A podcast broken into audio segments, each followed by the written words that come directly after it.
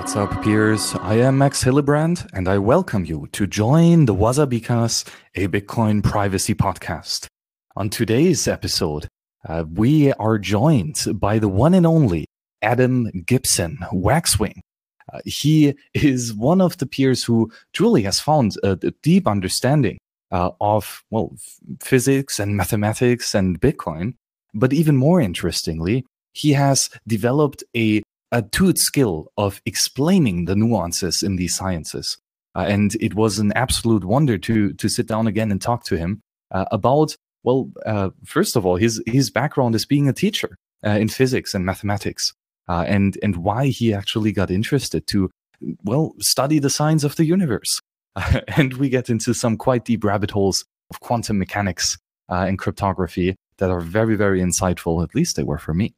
But ultimately, we talk about his motivation to develop and work on free software projects, specifically, of course, in the Bitcoin privacy space. As you all might know, Waxwing is one of the core contributors to the incredibly beautiful and very smart JoinMarket software. This is a market finding process to coordinate CoinJoin liquidity. It has genius economical insights at its premise, and it has been pioneering the advancement of privacy in the Bitcoin network since 2015. Adam is an absolute hero of the Bitcoin development, and I'm proud to sit down with him and share this conversation with you. So, peers, without any further ado, let's get into this show of Join the Wasabikas. And don't forget, share, like, and subscribe. So, Adam, thank you very much for joining me today here. How are you? You're welcome, and hello. I was always interested because you have such a, well, first, a prolific understanding of a bunch of mathematics and Bitcoin, but also a superb skill of teaching it and articulating the knowledge that you've come by. Where does that come from? Well, thank you for the compliment. I'm sure it's only at best partially deserved, but thanks anyway. Where did it come from? My background in education. Yeah, it's interesting, isn't it?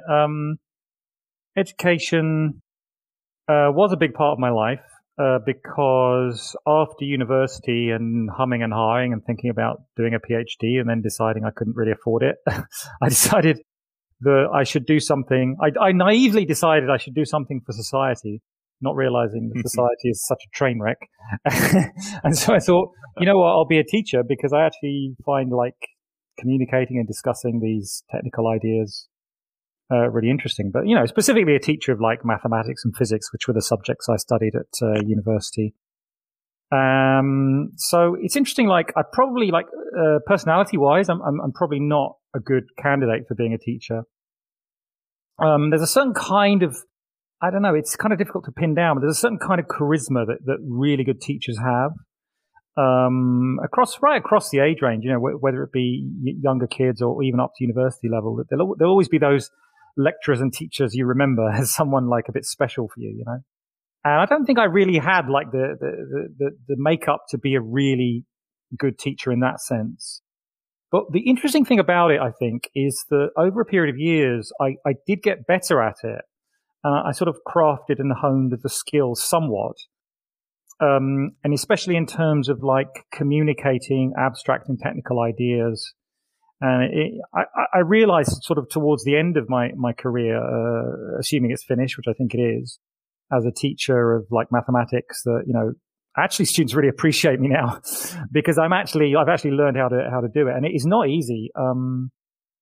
To communicate these ideas, you develop like a whole new version of yourself almost for the classroom or for the lecture, you know, that you present ideas in that way. And how that's manifested as I've gotten into Bitcoin is obviously not so much talks and things, although I've done a couple here and there, and I like to think they were quite well received, but, you know, they're not like famous or something, but, you know, talks about things like Schnorr signatures and CoinJoin XT and stuff like that. But mostly I've taken the form of like writing blog posts and trying to find the space that blog tries to occupy is not, it's not really a teacherly didactic blog so much. Well, it is, but it's more like at the higher end, or let's say the intermediate high end. So the people who The typical audience is somebody like a developer, somebody who wants to learn some of the concepts behind the cryptographic primitives they're implementing, or some of the, you know, difficult or tricky points. And I try and help people in that sort of intermediate area who aren't like professional cryptographers, who would, you know, on the contrary, probably just find mistakes in what I said. But on the other hand, they're not completely clueless. Like, they know basic mathematics and they know algorithms and stuff. That was quite a long answer, but you see, this is me being a teacher. You see, I can just talk forever. You don't need to edit out the silence in my podcast, believe me. Yeah, right. The teachers blabber and blabber and blabber. Yeah, exactly. Well, but you definitely have something valuable to share, so it's good that you do that. Why did you get interested in physics and mathematics originally? I mean, that goes back to something that I think I could reasonably say a lot of children have, which is a very natural curiosity about the way the world works, and you know, where everything comes from. You know, often it's like almost like a cosmological interest, like what is this thing that we live in called the universe? You know, how does it work? Where does it come from? Which obviously is not ultimately answerable, but you sort of approximate an answer with physics on the grander scale. But I think there's kind of two, if you think about physics itself, there's kind of two angles that people come at it from. Some people are more like me on the sort of abstract, almost philosophical side, interested in it as, you know, what are the organizing principles of the universe, and trying to solve mysteries of things like, you know, how planets, what the Earth is, where it comes from. And then there's people who are more interested in machines and how to sort of function, how functionally to make things work. You know, I always remember this amusing interaction in a classroom with a student. Like, I think it probably happened many times. Or like, they'd say, "Oh, you're a physicist, so you know how a car works. You can fix my car." And it's like, no. Some physicists will be very, very good at things like, you know, putting machines together, and other physicists are much more interested in thinking deeper ideas and putting them on paper. So I was more the latter, which of course fits in with mathematics. You know, they're very closely intertwined. At least some aspects of mathematics are closely intertwined with physics. Now, things like, you know, Einstein's theories of special and general relativity, and to some extent quantum mechanics as well, were the things that really I got fairly obsessed over when younger and really studied a lot. Oh, interesting. Why that interest in quantum physics? Well, like I said, I was probably more interested in Einstein's theories of special and general relativity originally, but of course, as I went to university and stuff, and, you know, you have to start studying first just basic quantum physics and then quantum mechanics, and, you know, eventually it turns into quantum field theory and stuff as well. But of course, the fascinating thing about the whole quantum mechanics side of modern physics, as opposed to the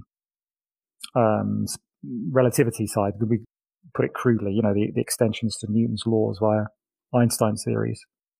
But the fascinating thing about the quantum physics side of it is how deeply and profoundly philosophically difficult it is to understand, or to come to any like consensus on the real meaning. You know, the collapse of the wave function concept, the Copenhagen interpretation, and later on things like the many worlds interpretation, which, by the way, I'm a strong whatever the opposite of proponent is. I don't like the many worlds interpretation of quantum mechanics.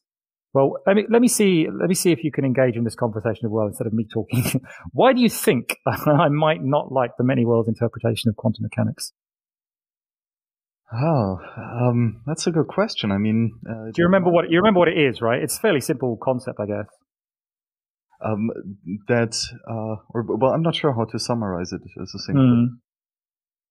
Okay, so just like summarize it succinctly would be that every measurement, if the issue is measurement, like we don't know why the measurement would collapse the wave function. Just give a crude example, like, you know, you've got this classic diffraction, this slit experiment, and when there isn't a measurement, the electrons or the whatever they are form a wave diffusion pattern on the screen. But if you place a detector in one of the slits, then you don't get a diffusion pattern. You get like point patterns, because it's as if in observing it, you've collapsed the wave nature, and the probability wave has collapsed, and only one outcome has actually happened. And that's obviously, well, I mean, I've butchered that a little bit. It's a very complicated or a very unintuitive thing to explain. But once you understand it, you immediately realize that you don't understand anything because it doesn't make any sense. And then people tried to come up with explanations. And one of the explanations was, well, at the moment of measurement, the universe is splitting into different branches. There is effectively an infinite multiverse. And every specific possible outcome is a different version of the universe, and you're just choosing which one at that moment. And I don't like it because, I mean, that's, again, a slight butchering, and these are things I haven't studied for decades. But the reason I didn't like that particular idea was because it didn't satisfy a specific criterion for science. So I think this is interesting. Maybe, I don't know what kind of things people who are listening to this are interested in, but you might find this interesting if you've never thought about it before. But what makes a scientific theory scientific? So Karl Popper came up with this very, I think, very genius way of defining good science. He said that a scientific hypothesis, or a theory, if you like, should make predictions which are falsifiable and then are not falsified by experiment. So if I hypothesize that a flying spaghetti monster is hiding behind a moon of Jupiter so we can't see it, but is controlling all the actions of every individual on Earth, that's a very interesting theory, but it can't be discussed as a scientific theory because it doesn't make any predictions about what's going to happen in the future. And if on the other hand, you make a slightly better theory that the flying spaghetti monster will manifest itself in London on June the 20th, then that's a prediction that can be falsified. And if it turns out he doesn't, then it's been falsified and the theory is weaker for that. But if a theory makes a prediction which is not falsified, it's stronger by virtue of that. And a good example of that might be Einstein's general theory of relativity, which seemed very abstract and weird when it came out, was predicting things on very large scales about gravitation. And it predicted a very specific aspect of the way that Mercury's orbit would be seen around the sun. And of course, the problem with viewing Mercury's orbit around the sun is very bright. So it specifically required an eclipse. And he wrote this, I don't know which year it was, 1911 or something, and then 1913. I'm getting the years wrong.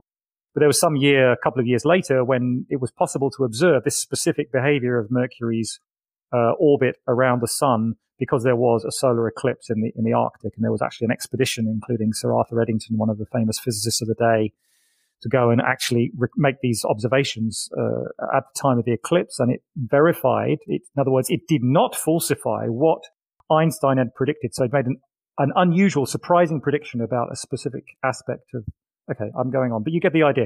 So that's a falsifiable prediction, which is not falsified. Thereby, the theory or the hypothesis of general relativity is considered stronger or strengthened. Of course, you can never have perfect truth in any theory. It's not yet broken. Yeah, it's not yet broken. Exactly right.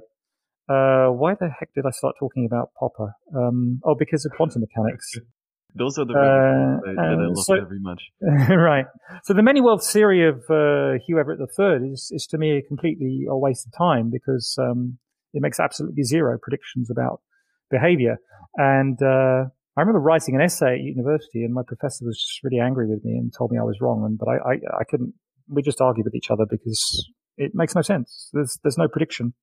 It's a big problem in modern physics. I think now I'm really straying away from my field of knowledge here, but I think string theory has a similar problem where they have very elegant and beautiful mathematical models, but they don't make actual predictions about experiments. Mm-hmm, mm-hmm. Yeah, and then when you don't predict anything, then you can't verify it after the fact if the prediction was accurate or not. And yeah, mm-hmm. Yeah, no, it's interesting. Yeah. So, but then, so are there other explanations for this quantum state that are not the multiverse explanation? Well, that's a very good counterpoint, I think, because I'm really stretching into my memory here. But I remember being taught at university the sort of, in quotes, canonical, or the not canonical, but the original theory in quotes that was developed about this weird behavior was sometimes called the Copenhagen interpretation of quantum mechanics, and it just basically says that when a measurement is made, the wave function, in quotes, collapses. So think of it as a wave of a probability distribution in space. Like a crude example would be like where is an electron? Electrons are whizzing around an atom in our mental model, whizzing around the nucleus, but isn't really in one particular place. It has this sort of wave of probability of being in any particular place, and there's a slightly more density of that wave near a certain region, so it's more likely to be in that region. But we don't actually know exactly where it is, and we have this concept of the Heisenberg uncertainty principle that says that fundamentally you cannot know. But then there's this concept that somehow when you make a measurement of an object, it has to collapse and decide, in quotes, decide where it is out of all the possible locations, weighted by probability. It doesn't only apply to position, but that's an example of it. So it's, there isn't a good theory, is my simple answer. I don't know a really good theory. I think it's an ongoing debate. Mm-hmm. I've been playing cards quite a bit lately, and I've been thinking about this because when a deck of cards is well shuffled, mm-hmm. nobody has yet observed the order of the cards that are laying there, right? Yeah. And when you then draw a card, well, only then do you observe it, and it actually jumps out of that quantum state into reality of whatever that card is.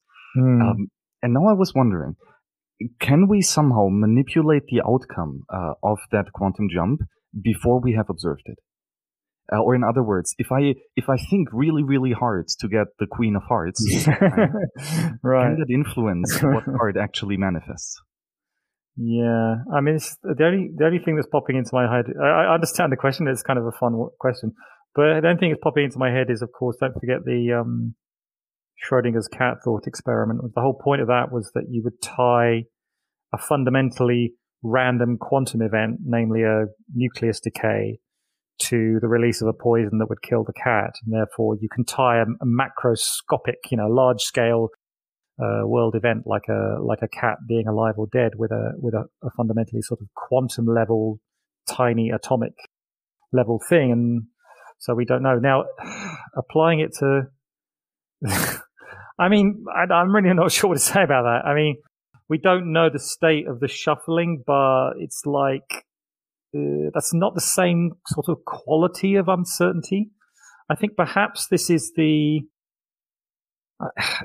we're talking about something I haven't really investigated for many years, but as far as I understand it, you're talking about a different quality of uncertainty. To give the example of, again, radioactive decay, if I put a lump of, I don't know, uranium-235 or something, well, that's not a good example, but just a lump of radioactive material that emits beta particles on a desk, and I put a detector near it, I'm going to hear a click, click, click, right, from the beta particles being emitted and being received by the detector.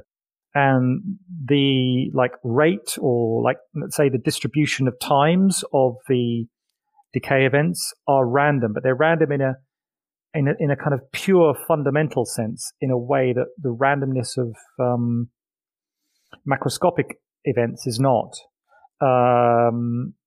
So it's almost like as you move up the scale from atoms towards molecules and then microbes and tables and trees, you lose that randomness in noise. It's noise which smooths out. So the macroscopic world doesn't fundamentally have that property of being fundamentally unpredictable in that way. It's a tricky point, right? Because obviously matter is made out of atoms, so it seems like, but it's like the statistics is lost, if you see what I mean. Mm-hmm, interesting. I know, so this is really non-trivial kind of questions, right? It's really yeah. So it seems, unfortunately, I cannot manipulate the poker games that easily.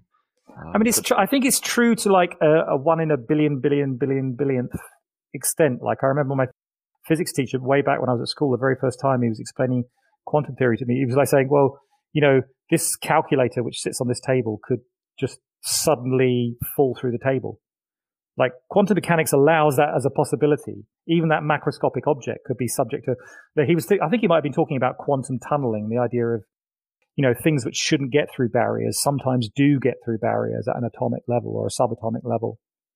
And he was saying the same thing could be true of something like a calculator sitting on a table, but it's just that the probabilities of it is just basically zero, because each atom has a probability of moving a larger, much larger than expected distance for some, for quantum reasons, so to speak, but it's not actually going to happen.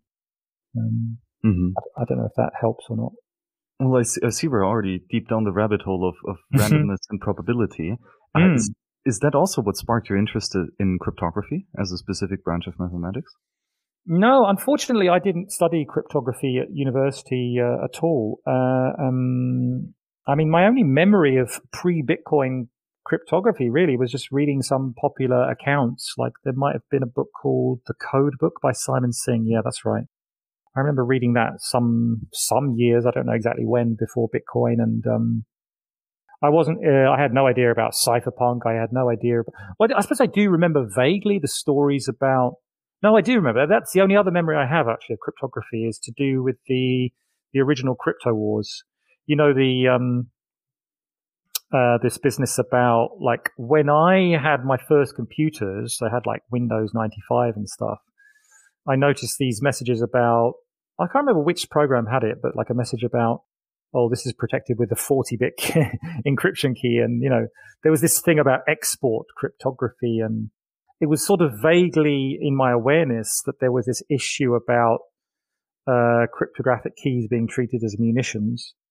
But I didn't pursue it much. I sort of, like I said, I took a very vague interest, maybe, I don't know, early 2000s, late 90s, in reading a little bit, especially about this whole thing of RSA and how numbers can magically be used to, you know, protect secrets. And it was interesting to read about, but it was just very casual. So it was Bitcoin that introduced me to cryptography fundamentally. Wow, that's interesting. Yeah. It's fascinating how Bitcoin always kind of picks up on your existing baseline knowledge, right, where you're already somewhat familiar with, but then it throws you down in so many new areas that you've never really thought about or never really considered. It just makes for a fascinating learning experience. So, but let's get back to the point of randomness and what that actually is, right? Because it's so powerful for Bitcoin. We always say we have random private keys, but what is that? What does that even mean? God, that's wow! You're getting deep now. Yeah. So I mean, I think maybe we should just think of it as entropy and unpredictability, right? Which is to say, a lack of order. I don't know if people are aware of this way of defining randomness, but it's a very elegant way of defining randomness is that now who wrote this book I read about this? I think it might have been somebody called David Chaitin. I might have to look this up. CHAIT. No, that's like a something on your skin, isn't it? Chitin. Whatever it is. There's this mathematician, and he wrote a book which I found very entertaining and interesting to read. And one of the points he made was that you can define the randomness of strings by incompressibility. So we're all familiar with the idea of like zipping files, or maybe using what's the other one called? Tar, isn't it? Yeah. Anyway, whatever. Let's say zip. So we can zip a file, and that's like an algorithm for compressing a file. Of course, what could it possibly be doing? It may be very sophisticated, but ultimately, it's taking any patterning in the data and replacing patterned data with an encoding of that patterned data, right? So the trivial example is you have the number 54, but then you have like 10 zeros before the number 54. And you can obviously compress that data by essentially removing all those 10 zeros before it, or just writing 10 times zero instead of all 10 zeros. That's obviously the crudest example you could think of as compressing data, and it comes as a result of there being a pattern in it. So he defined, and I'm sure he wasn't the first one to come up with that definition, the idea of incompressibility as the definition of the randomness of data, which really just means lack of pattern, and lack of pattern is what leads, we hope, to unpredictability, so in other words, undeducibility by an attacker or an adversary. I don't know. I'm just talking off the top of my head here. It's not really a topic I've really prepared in any way. So maybe there's other things we could say. What do you think? Yeah, it's that aspect of it being a pattern or the absence of a pattern is interesting, right? Because humans love patterns and things. Yeah, these patterns always. So if there's something that truly does not have a pattern, well, could someone else have been, or could someone else have reproduced that? Or maybe the aspect of reproducibility also comes in, right? Which is maybe a spin on it being a pattern. If someone else can reproduce the same outcome, then maybe it's not random. Yeah. I feel like, yeah. So I was thinking like, yeah, you're mentioning about patterns is interesting. Yeah. And that tension between, on the one hand, right, that was what I was thinking. So if we sort of go back into history a little bit, I like to make this point, although it's not purely about randomness, but randomness is part of it. If we look back into history, a lot of the things that we're looking at in cryptography are essentially about large numbers. And the sort of mathematical properties we get from large numbers that we don't get from small numbers. And in a way, maybe the central example of this is the factorization of primes. So I don't know if this is going to put people off, but it isn't that complicated. But basically, you can think of every integer, every positive integer, to keep it simple, as something that can be expressed as a product, a multiple of several different prime numbers. Think of prime numbers as almost like the atoms of the integers. So when I say 21, you look at 21, you say, oh, that's got a factor of 3, so it's 3 times 7, and that's it. Of course, you can also write 1 times 3 times 7, but that would not be very interesting.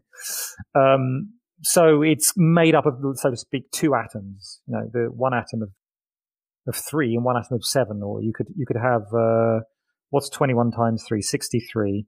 So you could have like 3 times 3 times 7, 63. Which is made up of 2 atoms of 3 and 1 atom of 7, a bit like water is made up of 2 atoms of hydrogen and 1 of oxygen. So every number is like that. It's a composite of, it's either a composite of different primes or it is itself a prime number on its own. And, okay, this much is obvious. At some point, I don't know when, way back in history, I'm sure it was realized by people who use numbers a lot that actually doing that backwards process of finding the original, in quotes, atoms from the number itself can be very difficult. If you have a very large number, I'll make up an example that I don't even know the answer to. 1111, 1111. I don't actually know off the top of my head what the factors of that are, or maybe if it's even prime. It doesn't have a factor of 3 because it adds up to 4. Oh no, I'm going to start thinking about it. Stop thinking about it. So it's a number. Any large number, it's going to be difficult to figure out what those prime atoms are. Now, it's going to be especially difficult if you take some very, human scale large number, like some number in the hundreds of thousands, something we can only barely work with without, if we're working on pen and paper. It's going to be really hard to work with 6-digit numbers. And if we make it so that 6-digit number is composed of 2 reasonably large prime, so something in the order of a few hundreds or a few thousands. If it has just 2 atoms, which are these very large primes, almost like heavy elements. It's made out of uranium and I don't know, einsteinium, one of these very rare elements. It's going to be really, really hard to go backwards from that big number and to find the individual prime constituents of it.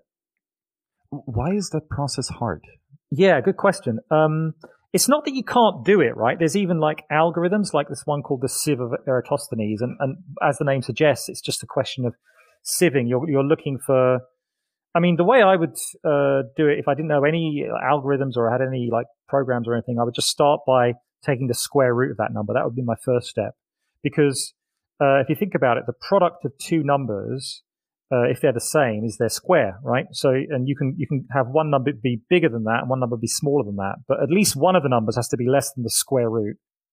So you're sort of, as a detective looking for prime factors, you're going to try and find the smaller factors first. You're going to do things like, oh, do the digits add up to 3? Then it's got a factor of 3.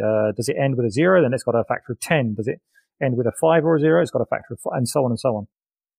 There's all kinds of simple algorithms you can use to find small factors. But it gets increasingly difficult. Okay, but to answer your question in a more concrete way than blethering on about algorithms that I don't even remember, you're saying, why at a deep level is it hard? And I think there's a simple answer. It's because primes are fundamentally random. The distribution of primes through the integers, it follows a kind of logarithmic scale where there are less and less primes as you go up the scale, right? Obviously, like in the first 10, there's like, what is it, 6 or 7 primes, and in the first 100, there's like, I don't know, 7, I don't even know, 50 primes? I've got no idea. But then it gets smaller and smaller proportionately to the total as you go up. In other words, it curves upwards, but on a slower and slower rate, so a logarithmic scale. It is literally logarithmic, by the way. That's something that was proved by, I don't know. Anyway, it doesn't matter. So what's my point? But the distribution, like where exactly those primes are, is fundamentally random. And I state that as an assertion, but I believe, and a mathematician will correct me here, but I believe that that statement is intimately tied with what's sometimes called the Riemann hypothesis, which is like the most famous unsolved problem in mathematics. I think I'm right in saying that if that hypothesis is correct, then the distribution of primes around this logarithmic scale is random. And everyone believes it is random, and the Riemann hypothesis is true, more or less, I think so. So what's my point? So my point is that because that's a fundamentally random distribution, you can certainly be smart in the way you search for prime factors. There are cleverer and less clever ways to do it, but you can't fundamentally break through to that sort of, make a real sort of breakthrough that will allow you to find them quickly. Does that make sense? Kind of? Mm-hmm. Mm-hmm. Yeah. Yeah. I believe that's right. That's so interesting. But you say that there's a difference between small numbers and large numbers. Yeah. So yeah, my original point was that this is the most obvious and the most important example, because like say 200, 300 years ago, people knew this fact that it's difficult to factor a large number into its prime factors. They didn't care. Why would they care? Because the only numbers they could deal with were kind of human scale numbers, like numbers of 5 digits, 6 digits. I mean, you know, certain clever people could do clever calculations, but there's no practical application for having numbers so large that it would be impossibly hard to factor. So it's almost like a phase transition, except it's not like a water to ice phase transition in that it's not a sudden transition, but or maybe it was a sudden transition in history, because when computers came along, let's say in the early half of the 20th century, it suddenly became possible to deal with very large numbers, to actually use them in real calculations. And at that point, it was just a matter of time before certain people realized that this property that numbers have, that they're very difficult to break up if they're very large, like it's not an exponential growth. I mean, is it exponential? I don't know exactly how you scale it, but it's a huge increase in difficulty if you go from a 4-digit number to a 5-digit, 10-digit, or like in the case of RSA, you're talking about 300 digits in decimal representation. Once you go to a very large scale of number, this process is not just correspondingly harder, but it's like exponentially harder. So instead of it taking, so if let's say it took you like an hour to factor a 6-digit number, it wouldn't take you 2 hours to factor a 12-digit number, right? It was like exponential. Again, I don't know the exact formulas or whatever. You get the general idea that once we've got these very large numbers, we've got things which asymmetrically, even given the same computing power to go backwards as we had to go forwards, it's just no way. In like the lifetime of the universe, et cetera, we're not gonna factor that number. It's asymmetrical is what I'm trying to get at. And that's why, as we started being able to deal with very large numbers because of the advent of computers, fast computation, let's just say, this whole new vista, this whole new field of possibilities opened up, and what they turned out to be most important for fundamentally is this this idea of like sort of military grade defense, or better than military grade defense in the sense that you're able to prevent people unlocking things that you've locked mathematically in a way that you couldn't do with an army or a gun, right? Or a safe. Mm-hmm. Yeah, that's so fascinating, right? That you have some ciphertext, and regardless how much computational power is being thrown at it, the probability of it being broken is just diminishingly small, right? Negligible. Mm. But I mean, the interesting point there is that even before we had this phase transition into effectively, I'm talking about public key cryptography. Even in secret key cryptography, we already had methods to create ciphertext, which is unbreakable not only by a fast computer, but by any computer at all. Okay, so if we consider the example of the one-time pad, or it doesn't really matter if you call it that or not. It's just basically secret key encryption where you XOR the data with a key, or you add the data to a key modulo something or whatever. It doesn't matter. There's a very simple operation, which means that the ciphertext created is indistinguishable from random, as long as the original key was random.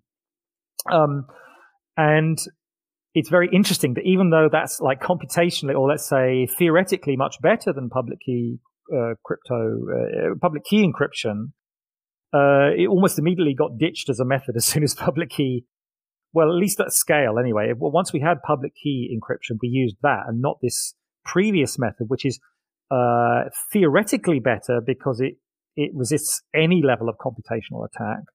And the reason is because this previous method required key material to be shared. And there are other problems with it as well, but basically the fact that key material had to be shared was not very practical. So it was only restricted to like military usage, as far as I understand, largely.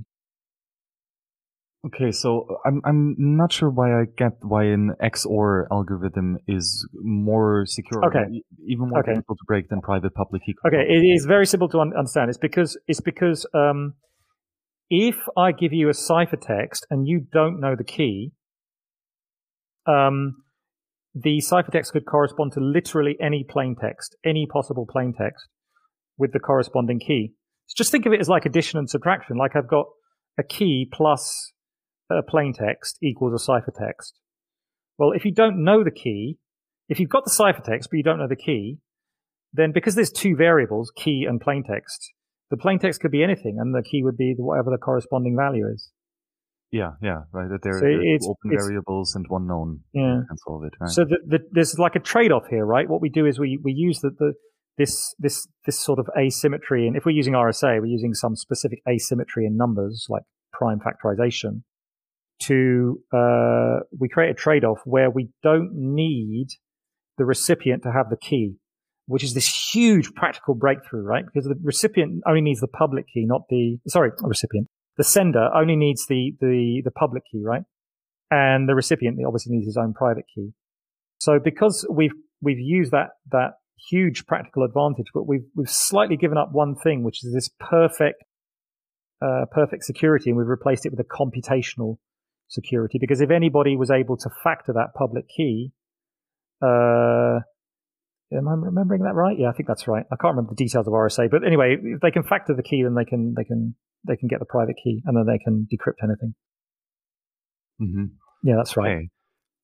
Yeah, so for private public key, you can reach the answer just by guessing, right? Contrary to an XOR, where even when you guess, yeah, it's possible. Even with XOR, it's possible if you use what's a technique called cribbing. This was something that was used back in the day. Like, if you think, no, hang on, is that right? I think it depends. It probably depends on a lot of details. You know, I mean, both of the systems we're just stupidly oversimplifying, right? You have to think about padding. You have many different considerations involved here, but I just wanted to like focus on the mathematical aspect of it, which is that the advent of public key cryptography is so profound. But it was, to me, I think, with very admittedly limited knowledge of history, but I think it was a direct consequence of the advent of fast computation. And whenever in history we had invented computers, it had been 200 years before or 200 years after, we would have very quickly after that invented public key cryptography, because we would have realized this property of numbers, which was previously totally impractical, is now really useful. Yeah. Wow, I think that's very interesting. I think it's crazy what amount of advanced technology we can build on top of these basic primitives, right, of private public key cryptography. I mean, Bitcoin is the prime use case or example for that, but the entire internet is basically. Yeah, it is now, yeah. Yeah. Yeah. Do you think that that's inherent? Like, or you said that the creation of private public key cryptography is inherent in having fast computation. But do you think that if you have like a wide communication network, as the internet is, that then private public key cryptography is also somewhat of a given, just because you want to whisper over the internet?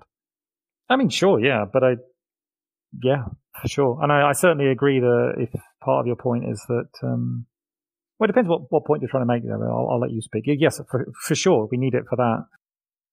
Yeah, I'm just thinking that even if you have these incredibly fast computation machines and they can talk to each other, like, you know, if everyone reads every message, basically, that becomes a much less useful technology.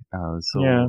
I'm just thinking that maybe there is another inherent linking here, that if you have the ability to talk to everyone, then you will probably also want to have the ability to choose whom to talk to, or to exclude someone that you do not want to talk to. Yeah, yeah, yeah. I see your point. I mean, it's definitely it was definitely another accelerant in making it more relevant. Yeah. Of course, the problem they had initially was, you know, the very early versions of this, like SSL1 and so on. Problem they had was that the performance problem, because, you know, RSA intrinsically is, because the interesting thing is the reason RSA is less performant, and probably again somebody might criticize me for being inaccurate here, but I think this is basically true. The reason RSA is less performant than, let's say, elliptic curve cryptography is because precisely because of the algorithms that exist for factorization of numbers. Okay, you have this modulus, this public key n, and it's basically the product of two primes p and q. And what you're trying to do if you're trying to break it is find those primes p and q. And because algorithms exist, they're not fast enough, let's say, but they are not as slow as you'd like to factor these numbers. It means that to account for that, you want to make those keys very large.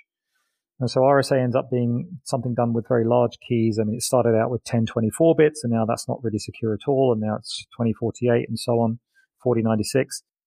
And performance-wise, that was a real bottleneck, especially in the early days. You know, computers were not really very good at doing those huge 300-digit number calculations fast enough for real-time communication. So it was fine for PGP, you know, back in the day when PGP was created, but it wasn't so fine for building a sort of secure layer of the internet. But one of the more interesting questions, if we are talking about the sort of mathematical side of things, is, well, why is it that elliptic curve, like the exactly corresponding operations using elliptic curves instead of RSA, why is it that they're allowed to use much smaller keys, like 256 bits instead of, let's say, 2048 bits? I'm not setting that as a quiz question because I don't really know the answer myself. I got sort of an intuition about it, but I'm not really sure.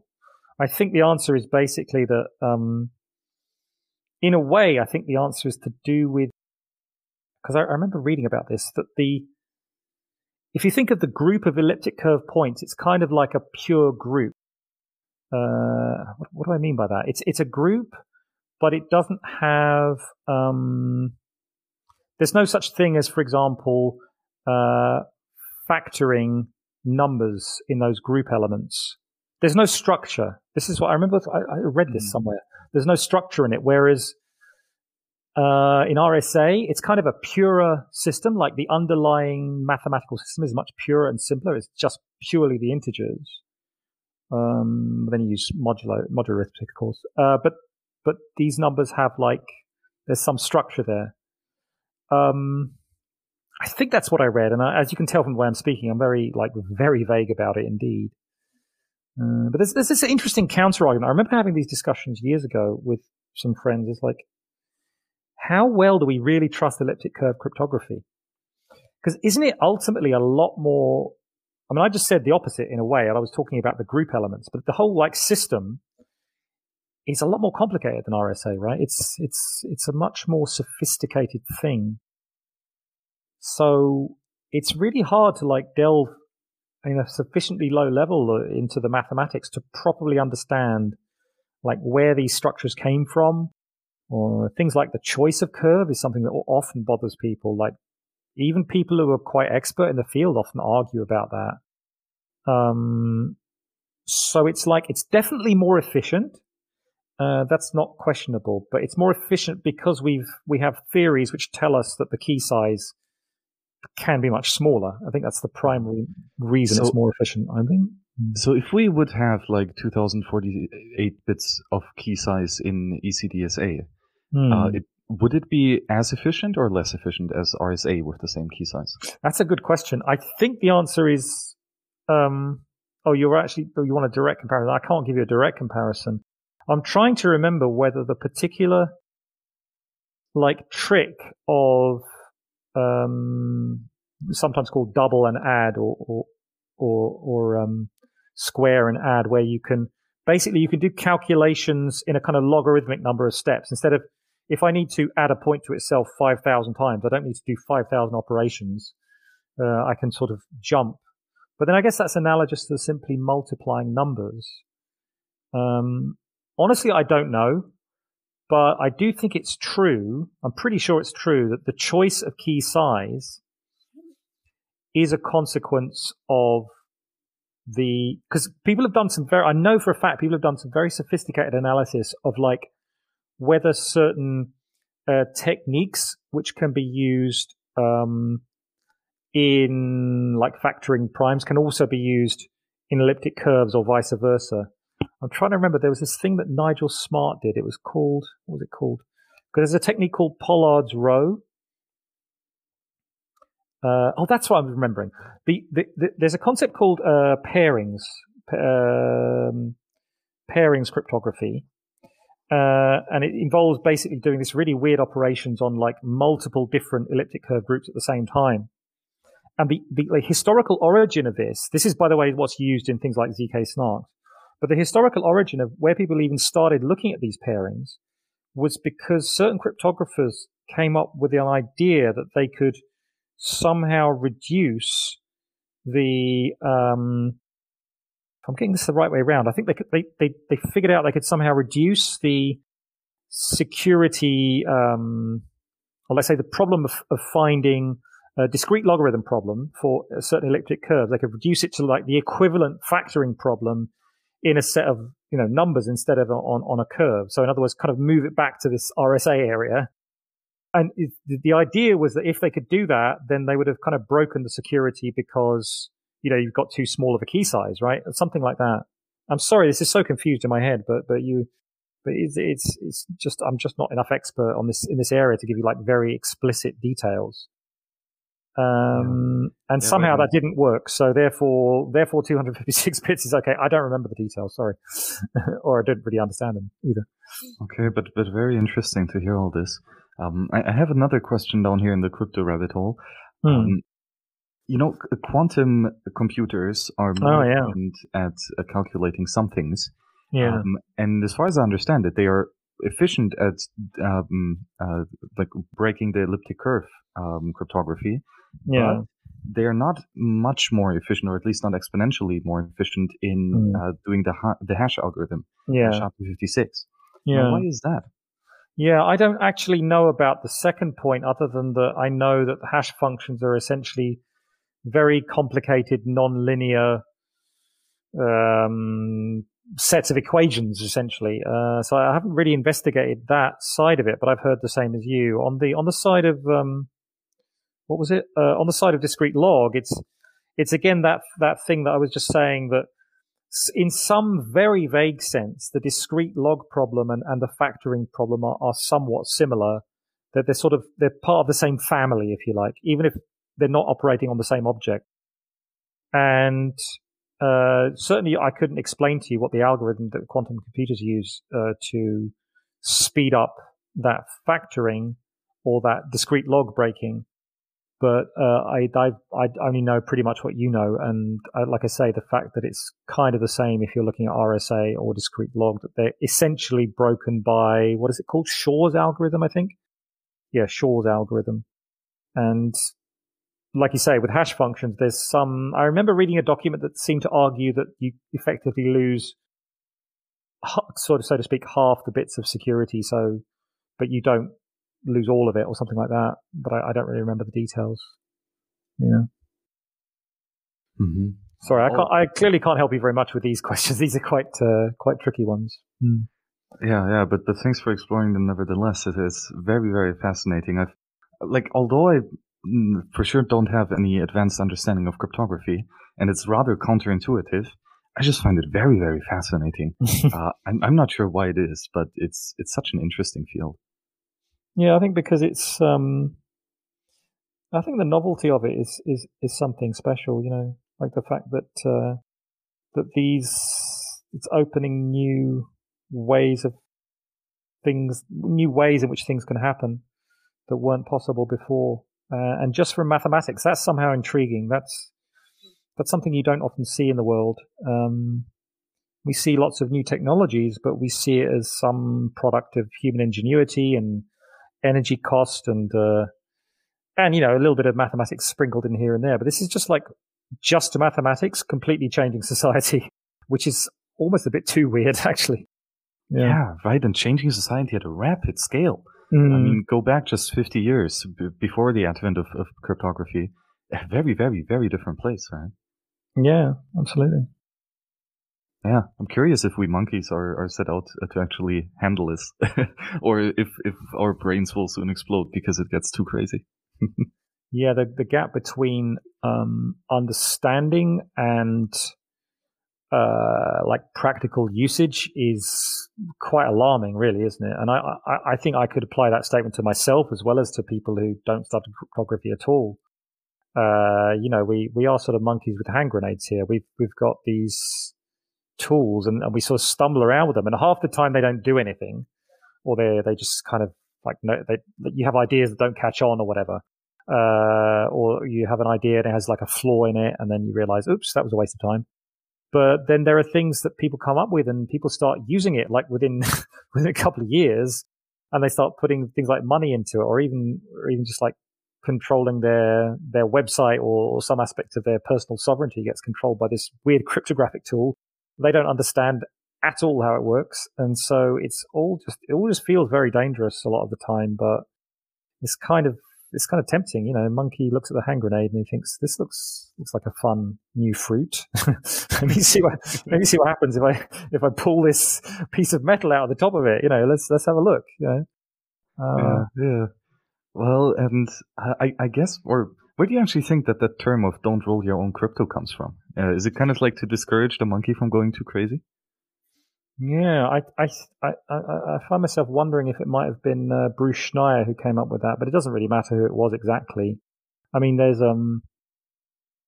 a history and like a tension, isn't there, between the kind of industrial and especially governmental development of cryptography and this kind of more renegade, you know, cypherpunk and or just random amateur cryptography tradition. Obviously that branching happened with good reason around the same time as the advent of public key cryptography that we were earlier discussing, you know, in, let's say, the 1970s and into the 1980s. That's when it really kicked off. And, you know, you had a flourishing of development of ideas in universities, but you also had little groups of people just starting to congregate on the internet, like the cypherpunks, who were just realizing that there's something here and that there's no real way anyone can stop them doing whatever they want with it. So I forgot what you exactly asked, though. Yeah, not rolling your own crypto. So then you have people in that tension. It's natural that phrases like that would arise, and you know, especially, I suppose, in the 90s, when it started to become clear that this was going to get used not just in government departments or militaries, but it was going to get used in corporations and in the broader internet as it developed. Then you could see why that phrase would start to crop up, because this stuff is highly counterintuitive. Or maybe I should better say it's unintuitive, not counterintuitive. Like, there's a lot of things about the way cryptography works that you don't immediately see, and it's very difficult to like analyze and critique your own algorithm. If you've developed an algorithm, it's essentially, you need like other experts, hopefully, or at least other people to sort of vet it and investigate it and look at it from an attacker's point of view, because that's kind of very counter to human nature, to sort of look at something as almost like a criminal or an attacker. Not many people have that skill. So it's difficult to come up with these things. It's difficult to understand, like, intuitively how they work. It's difficult to understand how they might be attacked. So it's just overall a very fraught thing to come up with any kind of cryptographic algorithm. or one using cryptography. So it's an entirely logical and sound sort of, what's the word, intention behind that phrase, don't roll your own crypto. But of course, intrinsically, if you just take it at face value, it's not actually logical or correct, is it? Because somebody has to actually make things. And if the implication is only a few members of a specific, priest caste, or only the anointed by certain, university departments and or government departments are the only ones who are allowed to do this, then that's just obviously nonsense. So there's some kind of tension there. On the one hand, it's clearly correct. And on the other hand,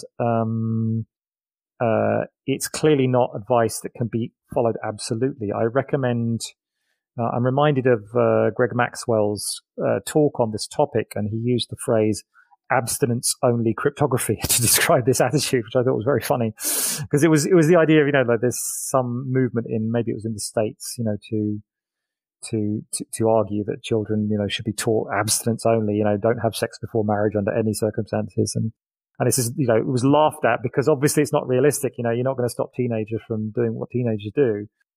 And so similarly, he was saying, like, this is just like abstinence only cryptography. People have to use cryptography. People have to interact with it. And to a greater or lesser extent, that involves coming up with algorithms or sub-algorithms. You're actually interacting with it. You can't pretend that every person who isn't like at the top of the university department is never going to make up their own algorithms. But on the other hand, it is a valid point that it's an extremely dangerous and difficult thing to get involved in. So, two sides. Yeah, at least when you roll your own crypto, ask a bunch of people if it actually does what you think it does. Yeah, I think that's probably the best way to square the circle, or to sort of find the balance between the 2 points, is to bear in mind that you have to be part of an interactive, collaborative process, which is why those of us working in a more or less open source environment are in a much, much better position, I think. Whereas, you get cases like the Telegram case, where I have no idea what they were doing when they came up with their cryptography, and like a lot of experts in the field have just like torn their stuff to shreds, saying this is just not. And the reason is, a lot of the reason they're tearing it to shreds is because there isn't any justification or explanation for many of the steps they take in their algorithms.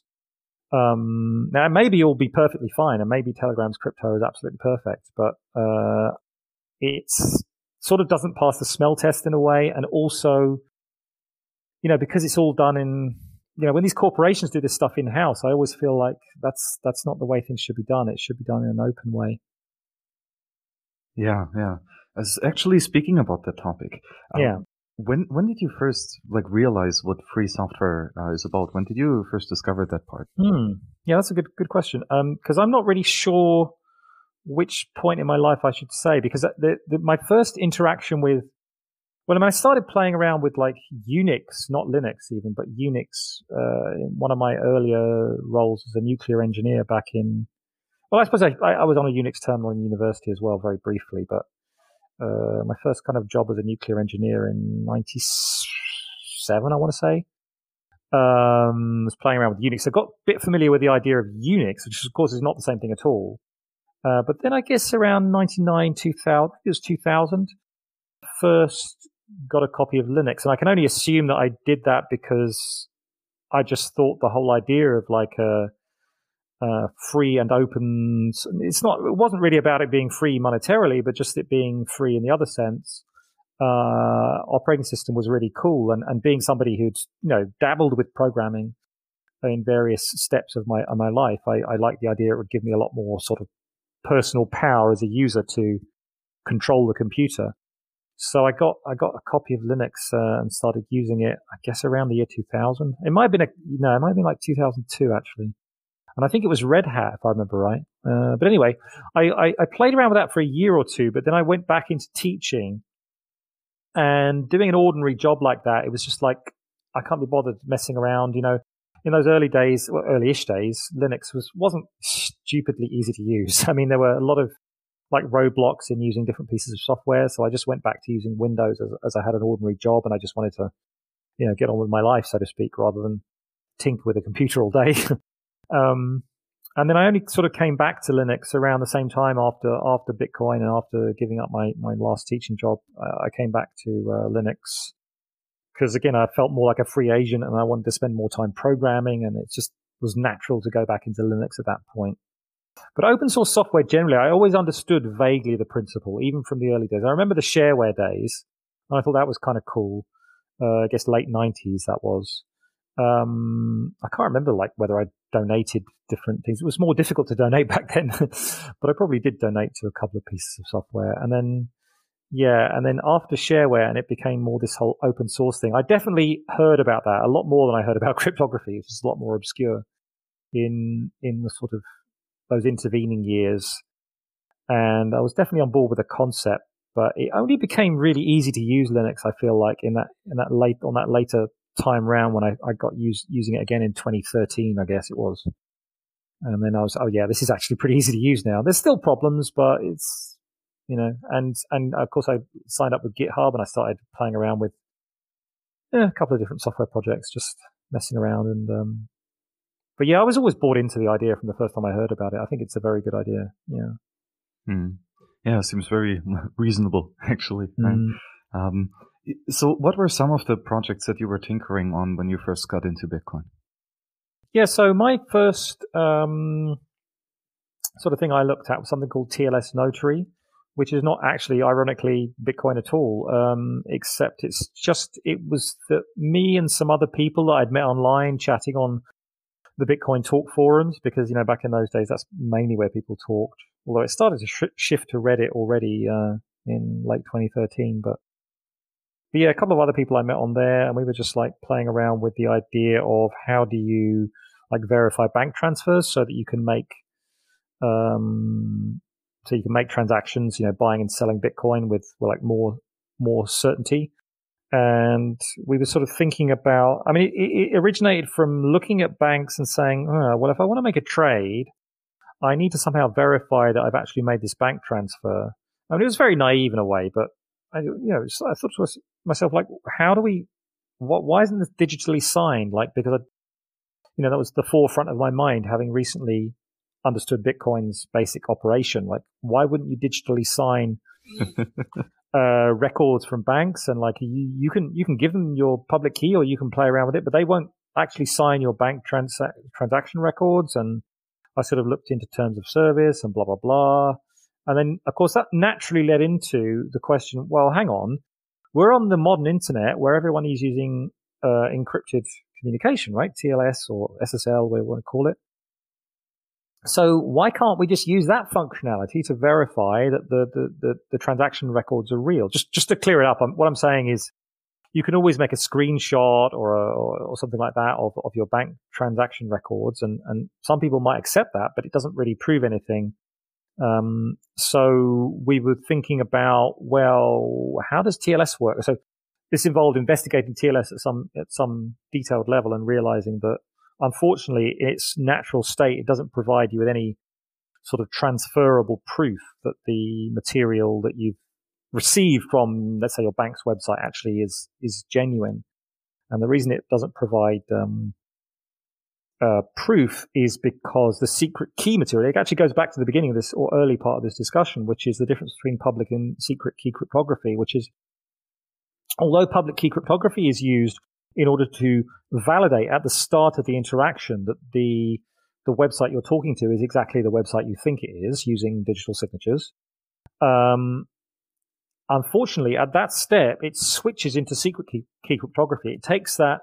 What happens is once you've established that connection, you generate secret key material between the two parties, which is then used to encrypt all the remaining conversation between the two parties. And so the problem there is because it's secret, or let's better call it symmetric key cryptography, it means that both sides of the conversation have the same secret key material. And because they both have that secret key material, because I specifically as the client have the server's secret key material, I can forge any arbitrary number of any data and say, look, this came from the bank, because I have the key that generates the correct encrypted record. So it's like think of it as like an ephemeral setup encrypted communication. You know that you're talking to the bank at that time. You've established the keys, but it's only between you and them. you're not going to be able to take any of that data and prove that it belonged or it came from the bank to anyone else. So that's a long explanation, but the end of it, what happens is that me and these other two guys, we came up with an algorithm that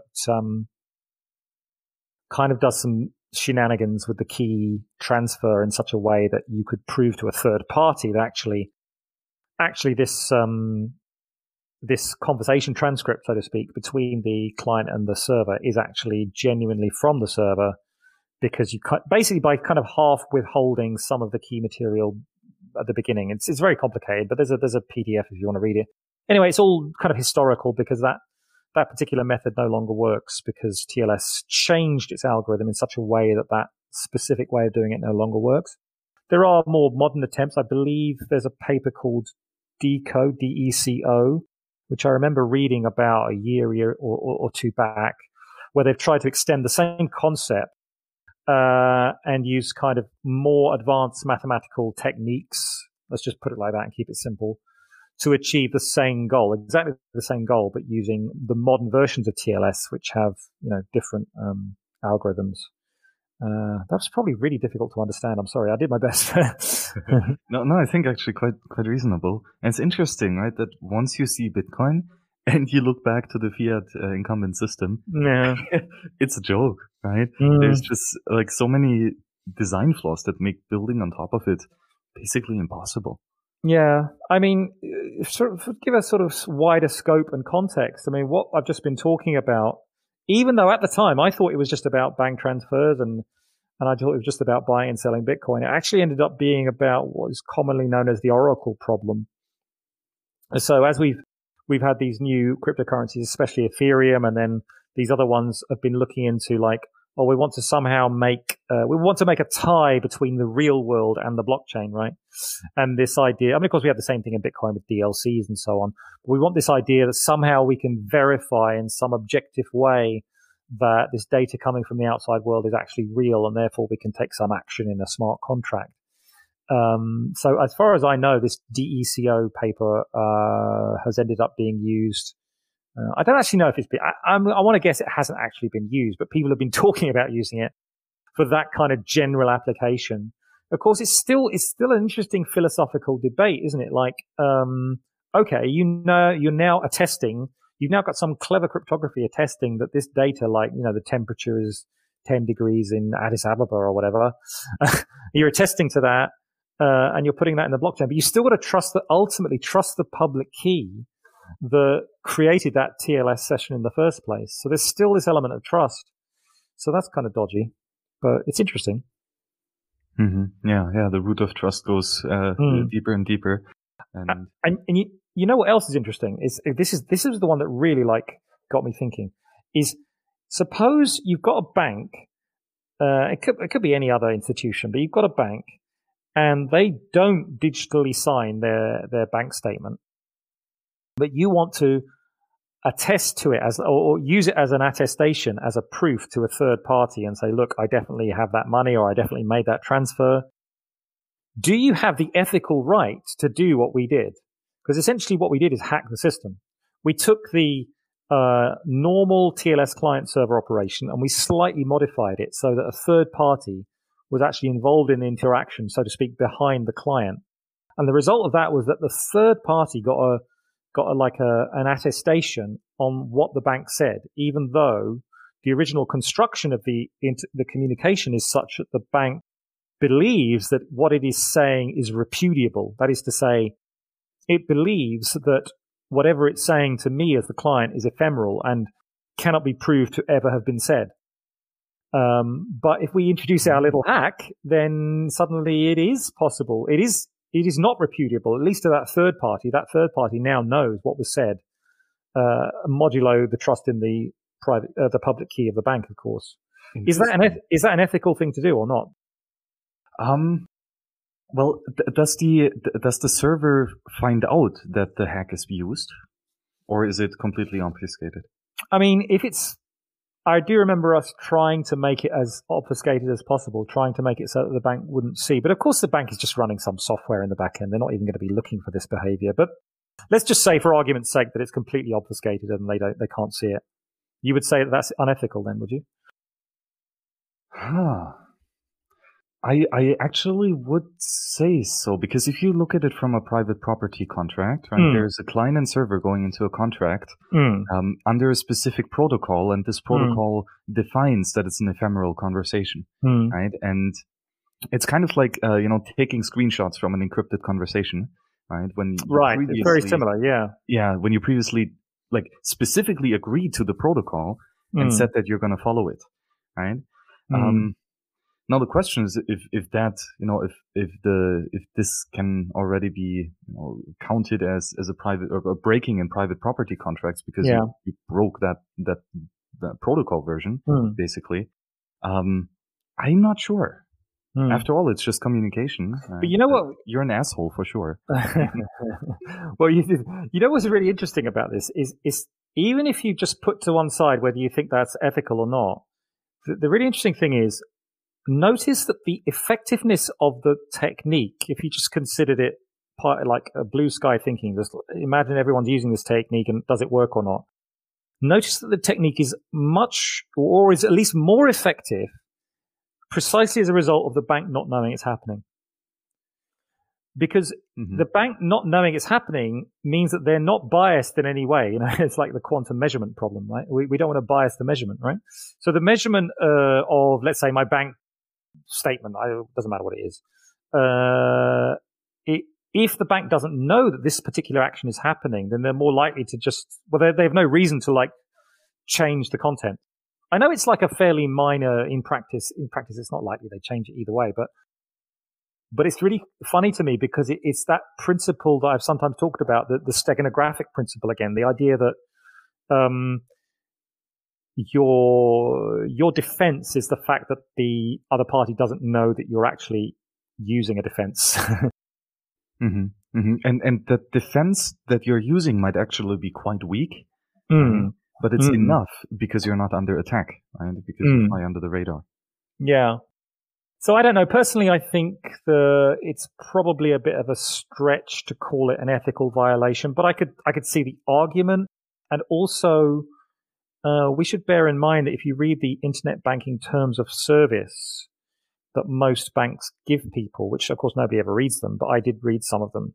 Condolences for having to go through that. Yeah, but usually they say something very close in language to none of the information provided in these, you know, by this software is how to say it. None of it is. We do not stand behind any of it. Which I consider just to be completely outrageous, because what they're saying is that if you, engage in business and you find out that there was an error on the banking system and as a result you have some terrible financial loss, it's nothing to do with us. Basically, they're not standing behind anything they put on those bank records anyway. Yeah. How do you call that? No. Accountability? No. Is that the right word? Or liability, maybe? Not even reputation. No skin in the game, basically. No skin in the game, exactly. Yeah. Fascinating. So, but let's swing the conversation to one of the big projects that you've been working on for many years now, and that's JoinMarket, of course. So, why did you get curious into using and contributing to JoinMarket? What made that project so special for you? Yeah. Okay. So after TLS Notary, I did a little bit of playing around with like multi-sig, but it was mostly just investigation and trying to get a better understanding of how Bitcoin works and how Bitcoin, transaction programming works and stuff. So I was playing around with multi-sig, and that's when I met Chris Belcher, who seemed to be doing pretty much the same thing as me. In other words, playing around with multi-sig and trying to understand better how wallets work and so on. And at some point I remember we played around with some, he had the idea of a manual CoinJoin tool. I think he called it CoinJumble, and we were sort of experimenting with that. And why CoinJoin? Well, it was one of a few different things that at the end of 2013 were being sort of discussed as somewhat semi-hot topics, as things you could do with Bitcoin. Obviously, multi-sig was another, but that had come somewhat before 2013.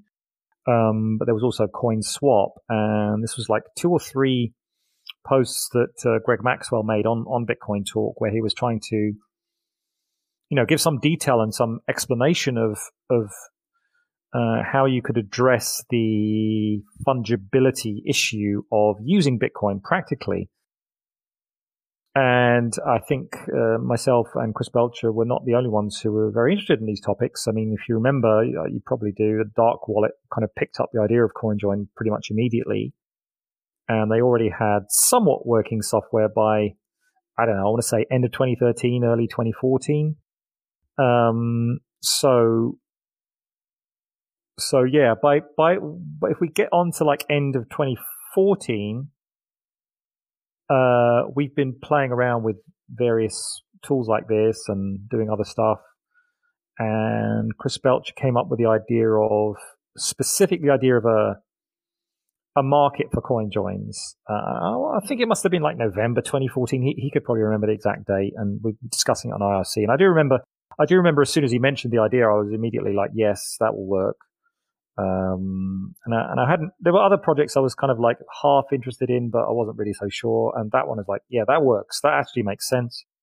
It might have problems, but clearly people will use it. So he, go on. Yeah. Yeah. Question to that, because I think the reason why you guys came up with this market mechanism was to incentivize liquidity. Yeah.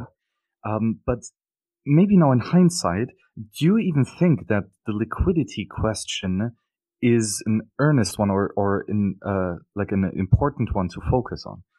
Because, I mean, just because you get better privacy might be enough of a reason to provide liquidity, even without getting paid. Oh, so it seems like you're saying two different things there. On the one hand, you're talking about liquidity, but also you're talking about the incentive, like whether there's a financial incentive to provide the liquidity, yeah?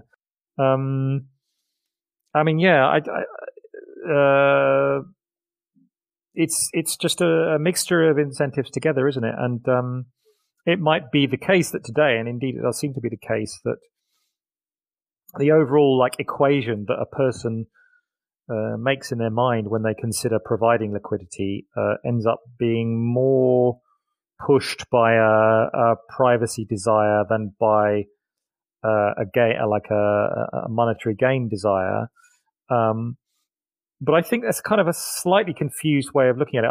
A lot of people do look at it like that, but I think it's slightly confused because the point to me is that there's a significant cost in engaging in these kinds of randomly arranged CoinJoins. All I'm trying to say is that you have to like add together the various different costs or costs and benefits, right? So there's the Bitcoin network transaction fee cost, there's the privacy benefit, there's the speed of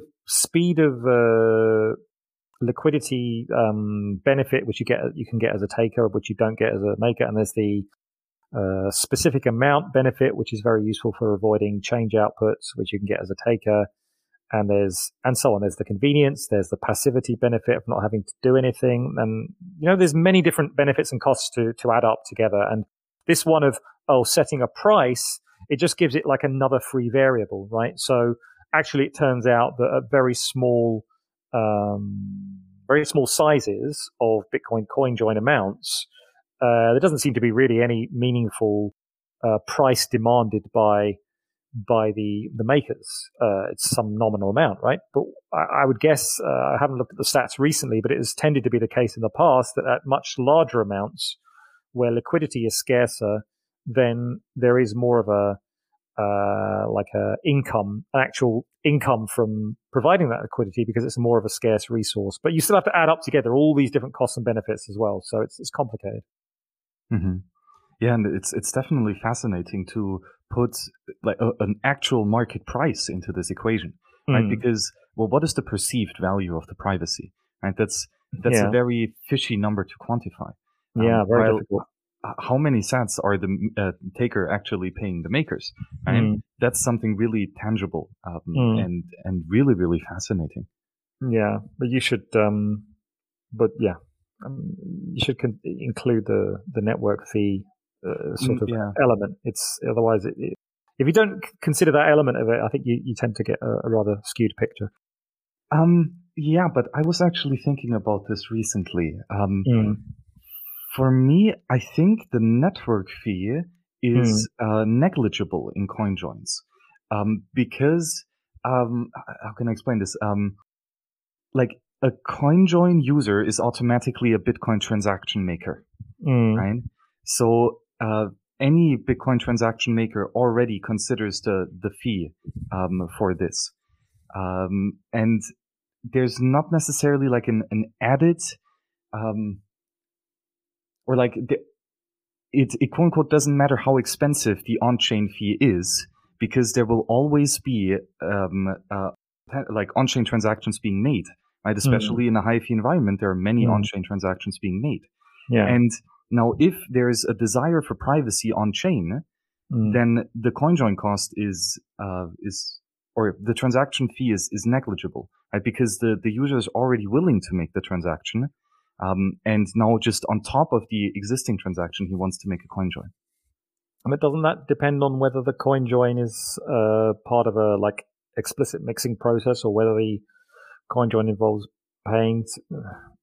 I don't really understand how that would be true unless you're talking about the case where you make a payment directly in a CoinJoin to a third party. Yeah, exactly. Good that you point that out. That's important, right? If you already make a payment, then doing that payment inside a CoinJoin. Yes, absolutely. Clearly, yeah. But then if you mix to yourself, for example, which is to get that privacy benefit, then you're right. The mining fee is again important. Yeah. So it's a good.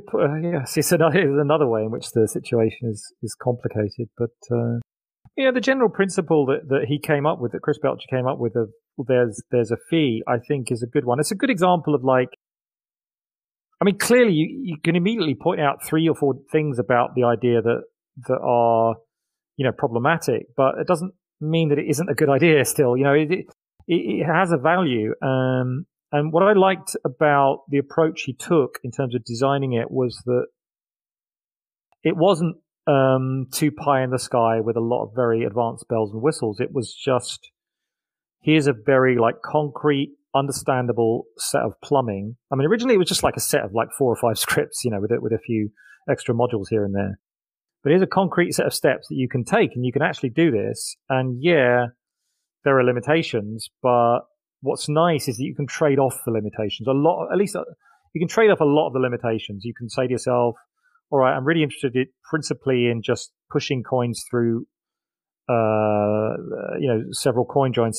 So he focused on things like making sure there weren't obvious amount correlations. He focused on making sure there weren't obvious timing correlations from the point of view of this person who is actively trying to mix.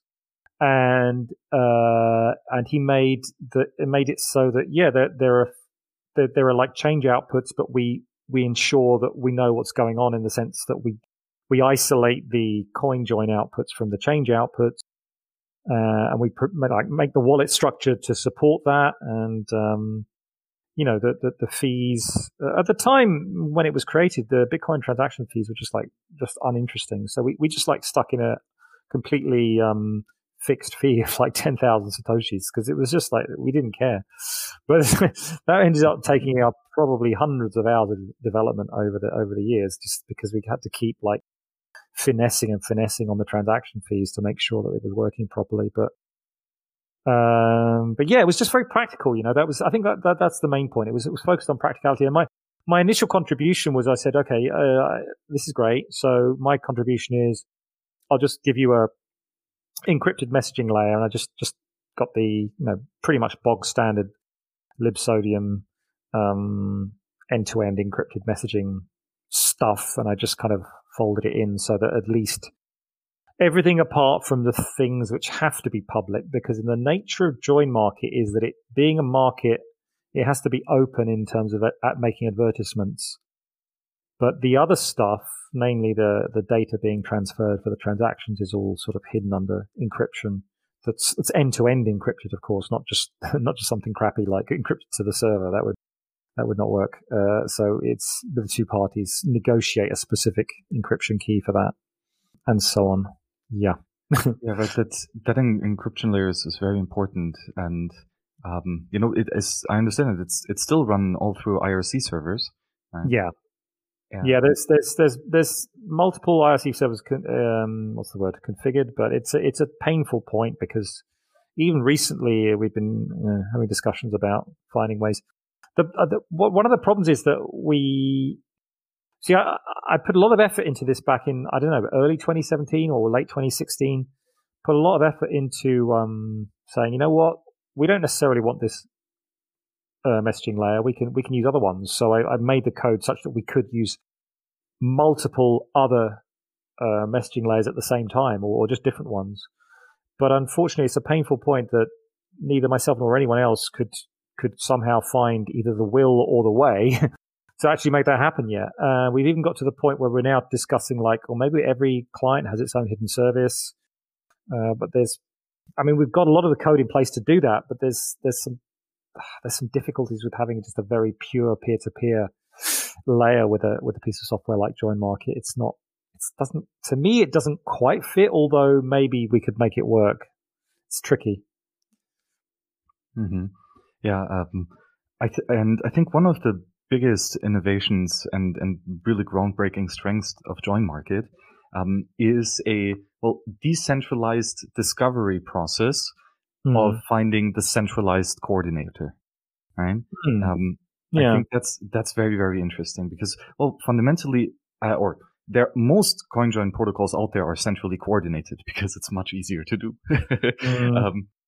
But I'm not even sure that's true anymore. I mean, they historically perhaps, but apart from JoinMarket is the only one who has, isn't it? We're only looking at what are we looking at? We're looking at Samurai and Wasabi and JoinMarket. Is there any others, or am I forgetting? All of these are centrally coordinated, right? But I wouldn't say that Wasabi and Samurai, I'm not sure. But let's just talk about Wasabi. I wouldn't really call it centrally coordinated because you don't learn the linkages, right? Okay. That's an interesting point that I want to hone out here because what I mean by a central coordinator is just that there's one person that receives the messages and sends them out to everyone, right? It's not something like CoinShuffle or CoinShuffle++, right? Where everyone talks to everyone. Yeah. Right? There's the central coordination process, and now there are some nuances here because in JoinMarket, for every transaction or for every CoinJoin, there's one taker who coordinates the round, and many makers who take part in the round. Yeah. And for me, that I was always thinking because CoinJoins try to increase the anonymity set size, right? You try to hide in the crowd, and if you're a maker, then you have 5, 8, 12 other makers in this CoinJoin that have the exact same, kind of task or the exact same setup in the architecture. They're all makers, right? But there's only one taker. There's only one person who can, make a sweep, for example, or set the equal amount and such. Do you think that this is like a hindrance or a reduction in the anonymity set for the taker specifically because he's the only one taker in the round? Yeah, I think so. When you put it like that, it's certainly true that there's So this leads to if you have certain patterns of behavior, you can say, oh, that's the taker, and then there's another join, and that's the taker, and you can sort of deduce, oh, that's the same guy. So I think that's true, which is why I would say two things. On the one hand, the strength it suddenly reminds me of this Adam Smith quote, what is it? The division of labor is affected by the size of the market or something. There's some sense in which a system like this works a lot better with a lot of people acting in parallel. So there's that element. And if you just have one taker coming on, let's say today, there's just one taker and there's 100 different makers, then it's kind of not going to be too hard to identify. If you do a lot of activity in that one day, obviously the taker's actions are going to be pretty, I don't want to overstate this, but pretty easy to disentangle. So there's that aspect, but there's also the other aspect, which is the mixing of roles, because I think it's certainly true if, let's say, there are 10 takers in the world and there are 500 or 100 makers in the world, and those two sets are not overlapping and never changing, then again, although it will depend on the specific details of the transactions, generally speaking, it's going to make the system quite ineffective, or less effective anyway, creating any kind of anonymity set between the two sets, yeah, which is kind of what the point you're getting at, is that the anonymity sets might naturally have a tendency to be distinct, and we don't want that. We want the anonymity sets all to sort of merge together. So yeah, I think it's a valid critique of the general approach of join market, which is that it doesn't address the taker maker asymmetry in and of itself, unless, you know, certain other things happen. So yeah. Yeah, but I actually like your counter argument that you have to look at it not just for one transactions, where it's true there's only one taker, but you have to look at the whole transaction graph. Yeah. There are potentially hundreds of takers. Yeah. Right? So that is indeed actually an increase in the anonymity set. Yeah. But then I guess the most substantial way to quote unquote fix that is to alternate the roles, right? Do some rounds as a maker, some rounds as a taker. Yeah. And then you kind of inherit the anonymity set of both the maker graph and the taker graph. Yeah, exactly. Yeah.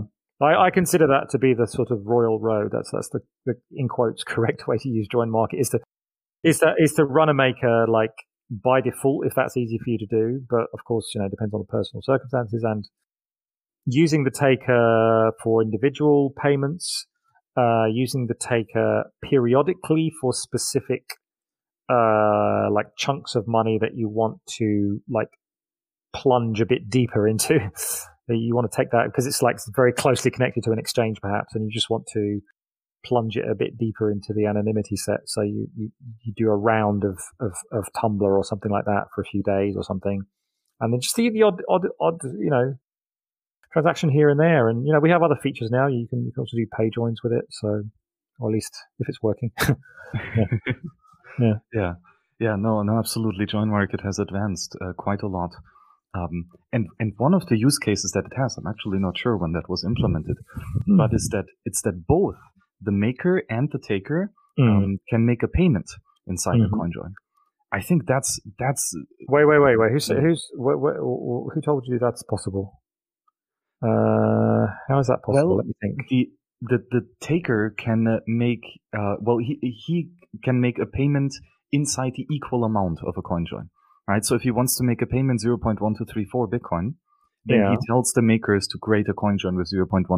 Oh yeah, yeah. Bitcoin. Oh yeah, that's probably the most fundamental like claim of what Chris Belcher was trying to achieve, was he was just saying, look, well, equal denomination is a problem, and the way to solve it is with a market, and therefore, like you said, the taker can make a payment to a third party. Mm-hmm, yes. But this is also true, well, to a less private extent, quote unquote, for the maker, because he can put many change outputs into the CoinJoin, right? He's not just limited to two, one standard amount and one change. I think he is limited to two, unless somebody's written a patch. It's a nice idea, but we haven't done it. Let me think about that. So if the maker wanted to have more than one output, I mean, that's not how we do it right now. It's possible. Oh, okay. Well, then I was mistaken in thinking that. That's a good idea. Let me think about that. Is there a negative? I mean, the positive idea of that is very clear, right? Because it means that a maker can make a payment, but he would have to that would require some code, but it's not difficult code, okay? But is there a negative there? Because it does. Separately, well, you always have that problem whenever you change any aspect of an algorithm, is that you're going to be creating a fingerprint of a new type of thing. But I'm not sure that that's a very negative thing, really. And it would make the maker's life.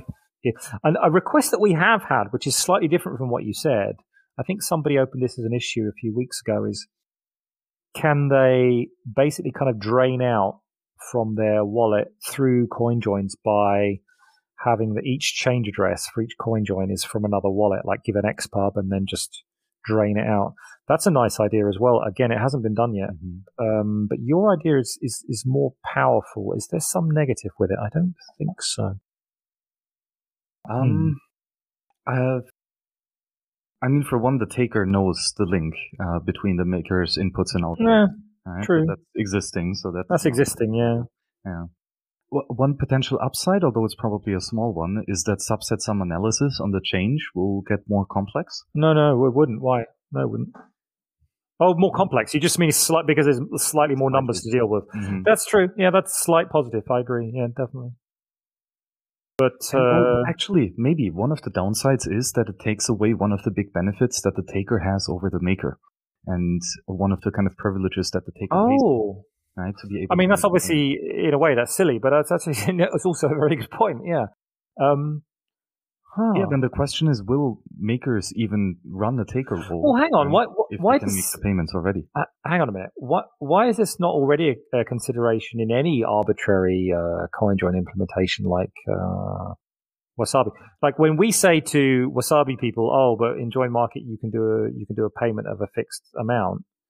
Then why don't you just retort, well, we can do that as well. We just split the amounts up. But they have to be smaller than the fixed size, right? Oh, no, they don't. Hang on. Not for the maker. Huh.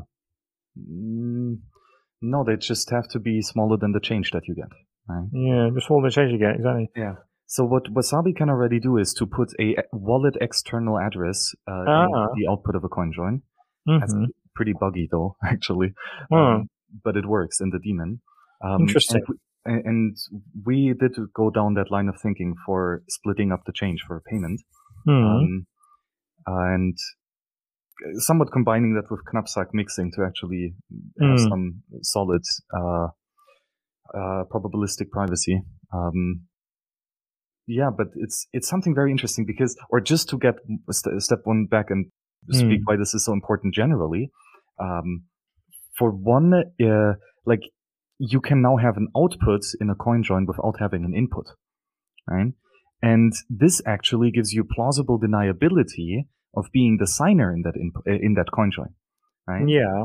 You know, specifically, if an exchange starts censoring you because you are spending a CoinJoin output to them, now you can say, I just believe that someone else paid me this. Okay, I've just remembered, or I've just realized that the real counter argument to your idea. Your idea of the maker making payments of fixed amounts as part of his change and like separating his change outputs into two, in theory, is clearly a very, very good idea. But I think in practice, it's not actually that useful. And the reason is that almost every scenario, and obviously not every scenario, but almost every scenario in which you care about making a payment, you also care about the timing. The only exception is when you're moving funds into cold storage or something, in which case, why not just move all of it? Or there might be some special cases, but if I'm making a payment on a website, I can't wait 4 days for the next CoinJoin to turn up. Yeah, that's a very interesting point. There are two aspects to the timing. One is the finality until the CoinJoin ceremony is done and the CoinJoin is signed and broadcasted. Yeah. Right? Because if that takes 4 days, then the transaction is not even in the mempool and not even, like, nobody will see it. Yeah. And then the second is, when does it actually confirm? Yeah, so, that's also true, yeah. Mm-hmm. Yeah, but I think in practice, at least, yeah, I think realistically, it's not. It's a sort of add-on feature that will be useful occasionally, instead of being like an absolutely mind-blowing, brilliant add-on feature. And I think this is quite. I think if you had Chris Belcher on rather than me, he would have picked that point up quicker, because he was always very strong on this point. He was trying to like really explain to you, we've got fundamentally a coordination problem here, and the reason that we need a market and the reason it needs like an incentive mechanism is because the actual quality, the value of being able to make a payment of a specific amount at a specific time is the thing that users actually want and need. And that's what you're getting out of using this from the taker side that you just don't get otherwise with CoinJoin. Mm-hmm. Yeah, that's a really, really good observation. Absolutely. But I was also thinking this from the context of low time preference transaction batching. Mm-hmm. So think of it that mentally you have a queue of transactions that you want to make, or of payments that you want to make in the future. Definitely, yeah. Like up till the 30th of the month. I got to pay my rent, right? Yeah. And then the wallet might figure, or you can tell the wallet from now up until the 30th, figure the best, like the cheapest and the most private time to make that payment. Right? Yeah. And let's say if throughout the time mempool fees are extremely high and there was no CoinJoin liquidity, mm-hmm. Then when the time limit is reached, make a naive single user transaction. Yeah. Absolutely. I mean, like I said, there's definitely going to be scenarios where you could describe that where this could be useful. But I think as a general rule, payments, people don't want to make payments in that low time preference way. They want to make payments kind of as soon as possible. Almost in every case. There are minor exceptions, but not usually. So I would again describe it as a cool add-on feature. And it does have a number of other benefits, as you say, in terms just simple, silly things like, as you say, it will be one more output, meaning that the subset sum would be that, but much more difficult. That's a small change, but there's other. But yeah, definitely both that one and the other one of just like having an XPub to drain out, which is kind of almost the same idea, having an XPub that you drain out the change into another wallet. Also a good idea. Yeah. Mm-hmm. Mm-hmm. Yeah, I like the idea of having a custom change address. Always, I think that's quite smart. Like you can spend from your hardware wallet and set the custom change address to be directly your JoinMarket wallet, or back into CoinJoin. Right? Same principle, the other way around. Yeah. Exactly. Yeah. That's good. Mm-hmm. Yeah. Well, Adam, we spoke about a bunch and fell down many different rabbit holes. Yeah, we did. Yeah, it was a great conversation. I really enjoyed it. Do you have any blazing topics that you still have in mind that you want to share with the Wasabikas here? Not really. I'm toying with the idea of writing a blog post about music too, because I think I'm guessing most people don't understand it, so, and I want to understand it a bit better too. So I'm going to try and probably do that in the next few days. So look out for that. But apart from that, not really, no. Nice. Yes, again, I can very much recommend Waxwing's blog about all things cryptography and Schnorr and Taproot and music. It's challenging to read, but in a good sense. I'm sure it is. Yeah. It tends to be very dense. I know my writing style tends to be a bit too dense, but I can't help it. Sorry. And dense and long, right? And that's a dangerous combination. Yeah. Well, that's the problem. The subjects are so they're just intrinsically like that. But anyway, yeah. But I also wrote a blog post about proof of work where I put a lot of pictures, so you can look at that instead if you want. Memes too. No, not memes, unfortunately. Just pictures. Oh, that's a shame. Well, then mean. I mean, all pictures can be memes, can't they? If it resonates with you. But yeah. Are all memes pictures? No, clearly not. Yeah. But all pictures can be memes. They can. Yeah. Well, Adam, thank you so much for coming on. That was a fascinating conversation. I really enjoyed it. Me too. Thanks. Okay, and see you on the next show. Wasabikas. Bye-bye.